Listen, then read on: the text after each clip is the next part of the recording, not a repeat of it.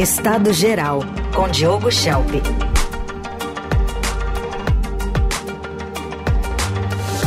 Mais análise política aqui no Jornal Eldorado. Oi, Diogo, bom dia.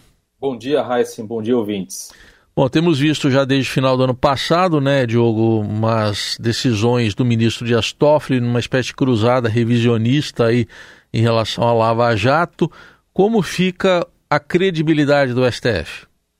Pois é, Raíssa, o STF, por ser a última instância do sistema judiciário brasileiro, ele funciona é, como um colegiado. Né? Então, se as decisões que fossem tomadas pelo STF fossem todas monocráticas, individuais, de apenas um ministro, é claro que, estando qualquer ministro, qualquer juiz é, sujeito a erros ou mesmo a abusos, é, não haveria uma instância acima do STF para corrigir esses erros, como funciona na primeira instância. Na primeira instância, um juiz toma uma decisão e é, as instâncias superiores vão, então, poder analisar com base nos recursos que foram apresentados.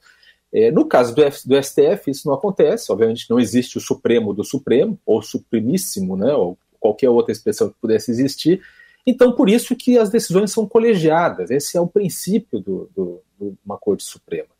É, mas o que a gente tem visto é uma série de decisões monocráticas, ou seja, decisões individuais, é, e que ou não passam pelo crivo do, do, plenário ou das turmas, que é uma forma de manter né, o princípio da colegialidade, é, e que tem repercussões muito grandes, né? ou mesmo quando demoram para chegar é, para ser analisada pelos pares, né, pelos outros ministros, para que, é, digamos, a decisão seja diluída, não é? Porque diferentes interpretações dos ministros podem, digamos assim, corrigir qualquer abuso ou qualquer inconsistência ou qualquer erro. Então isso não está acontecendo. Essas decisões que foram tomadas pelo Toffoli em relação, por exemplo, à suspensão das multas da JF, da Odebrecht, também decisões que levaram à anulação de provas da Lava Jato, e agora a decisão né, de pedir, né, exigir que a PGR faça uma investigação é, em relação à Transparência Internacional, que é uma ONG, é, tudo isso tem é, a problemática de não estar sendo submetido ao plenário, né, ao, ao, ao escrutínio dos outros ministros também. E é, é, é, um problema, porque no caso específico dessa decisão do Toffoli de é, exigir uma investigação em relação à transparência internacional, é, aumenta ainda mais a percepção de que o STF é movido por decisões políticas, porque essa informação de que a transparência internacional de alguma forma estaria gerindo é, recursos dessas multas, vindas dessas multas né, da, da JF, já foi negada pela PGR, né, como a gente sabe. PGR em 2020 já havia feito né, uma, uma, uma, uma manifestação formal né, de uma subprocuradora é, afirmando que não havia nenhum indício de que a Transparência Internacional tinha recebido recursos ou desviado recursos dessas multas da JF ou mesmo administrado né, esses recursos. O que houve foi um relatório, uma consulta que foi feita a essa organização que conhece aí o trabalho de, de combate à corrupção e reparação em todo o mundo, para que é, desse orientações de como usar melhor os recursos é, das multas que passariam a estar disponíveis aí para ações sociais, enfim, para é, o serviço público, né, para a autoridade pública. Então, foi isso que foi informado. E é, quando o Toffoli, mesmo com essa negativa que foi dada pela PGR lá atrás, né, recusando, ou enfim, afastando qualquer possibilidade de que haveria uma inconsistência, uma ilegalidade nessa atuação da, da ONG, quando ele, mais uma vez, poucos dias após ter sido criticado por essa mesma ONG, né, ele faz essa exigência, né, toma essa decisão de que ela seja investigada, Obviamente que isso suscita dúvidas sobre a motivação dele fazer isso, não é?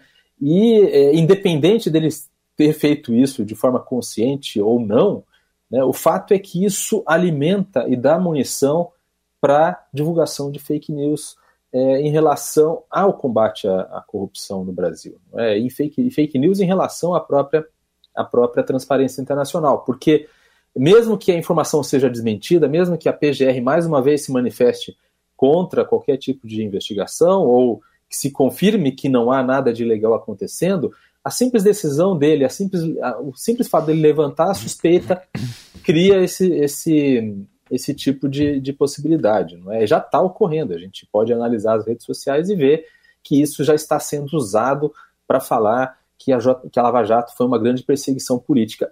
Sendo que, nesse caso, não há relação nenhuma com a Lava Jato. Né? Esse caso de, do acordo de leniência da JIF é, e que diz respeito a essa, essa, esse pedido de investigação da Transparência Internacional, diz respeito à Operação Greenfield, é, que não envolveu Curitiba, não envolveu os procuradores de Curitiba ou o juiz de Curitiba. Então, você vê como, como é fácil né, você construir e, e divulgar uma fake news, uma informação falsa, é, com base em uma meia-verdade ou uma, apenas uma réstia de verdade, uhum. muitas vezes.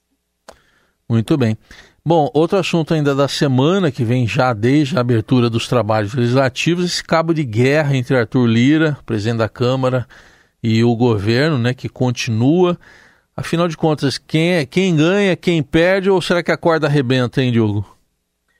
Olha, no médio prazo, é, Lira inevitavelmente perde, né, porque Lira está aí em seu último ano como presidente da Câmara dos Deputados, e é evidente que no momento em que começam a, as negociações, as corridas, as movimentações, articulações para que haja um sucessor ou sucessora, é evidente que ele vai perdendo poder. A única forma de poder que ele ainda tem, né, ou pode ter, é justamente ter uma grande incidência e uma grande influência na escolha desse sucessor.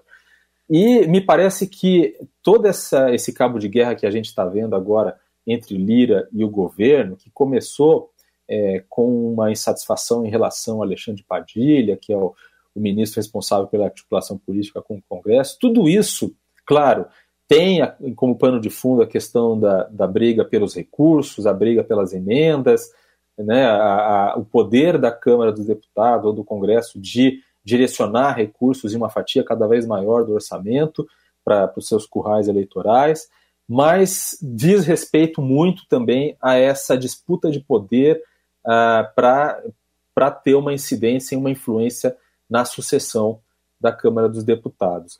É, o presidente da Câmara, ali, é, Arthur Lira, ele usou é, essa semana uma expressão na abertura dos trabalhos do, do Congresso, ele abriu, usou a expressão burocracia técnica, ele criticou é, uma certa burocracia técnica dentro do executivo, que não gasta sola de sapato percorrendo os municípios é, e, portanto, teoricamente não saberia do que o Brasil precisa ou do que os municípios precisam, para onde deveriam ser levados recursos, como se só os parlamentares fossem capazes disso.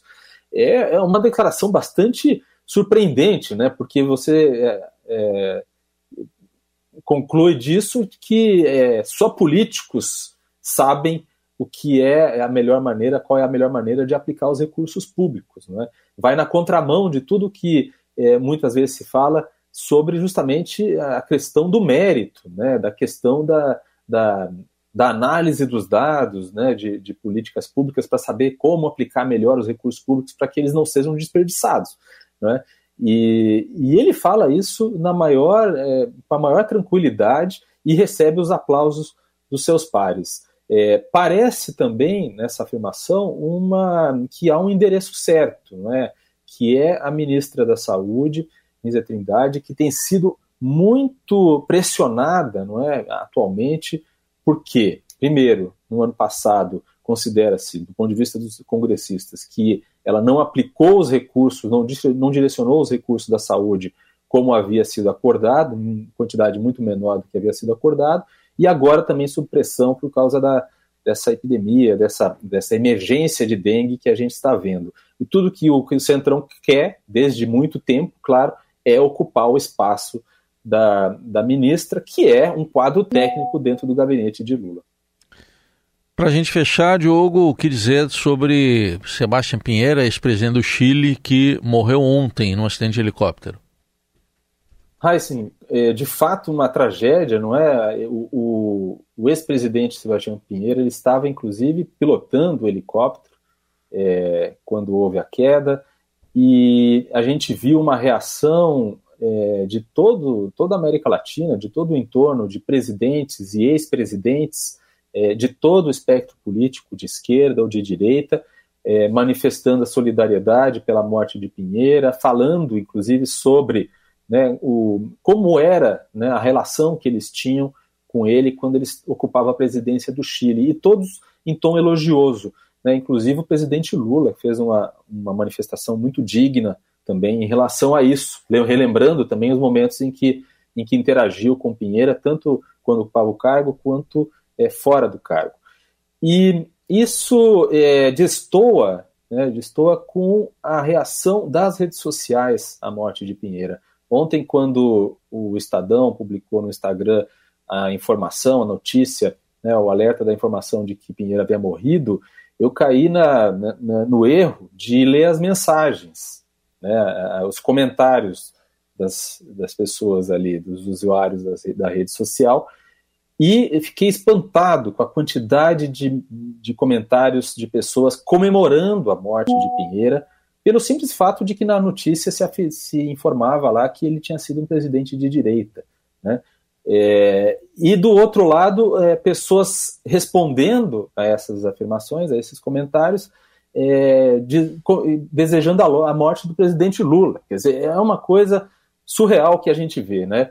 E, e isso demonstra não só é, o discurso odioso que a gente vê nas redes sociais, essa, essa forma, enfim, realmente desumana que muitas vezes as questões ideológicas são tratadas, mas também demonstra um desconhecimento, porque o Sebastião Pinheira era um político de direita, é, mas ele era absolutamente um presidente democrático, né? ele jamais teve qualquer traço de autoritarismo do tipo que se vê em outros presidentes é, recentes aí da América Latina e também no mundo, que são de direita, mas que tiveram atitudes autoritárias, longe disso, então é injustificado a acusação de que ele era fascista, coisa do tipo.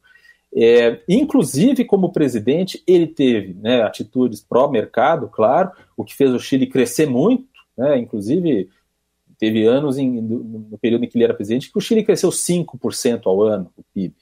É, e além disso, no governo dele foram aprovadas é, pautas progressistas, como, por exemplo, a lei de identidade de gênero e a lei de matrimônio igualitário, é? que, que equivale a uma, a uma união civil entre pessoas do mesmo sexo. Quer dizer, é absolutamente é, injust, injusta né, a qualquer tipo de, de ataque que Pinheira veio a receber. É óbvio que é possível ter divergências, mas é realmente espantoso como muitas vezes as pessoas reagem a morte de qualquer pessoa, ainda mais de um líder. Foi realmente um presidente muito importante para o Chile.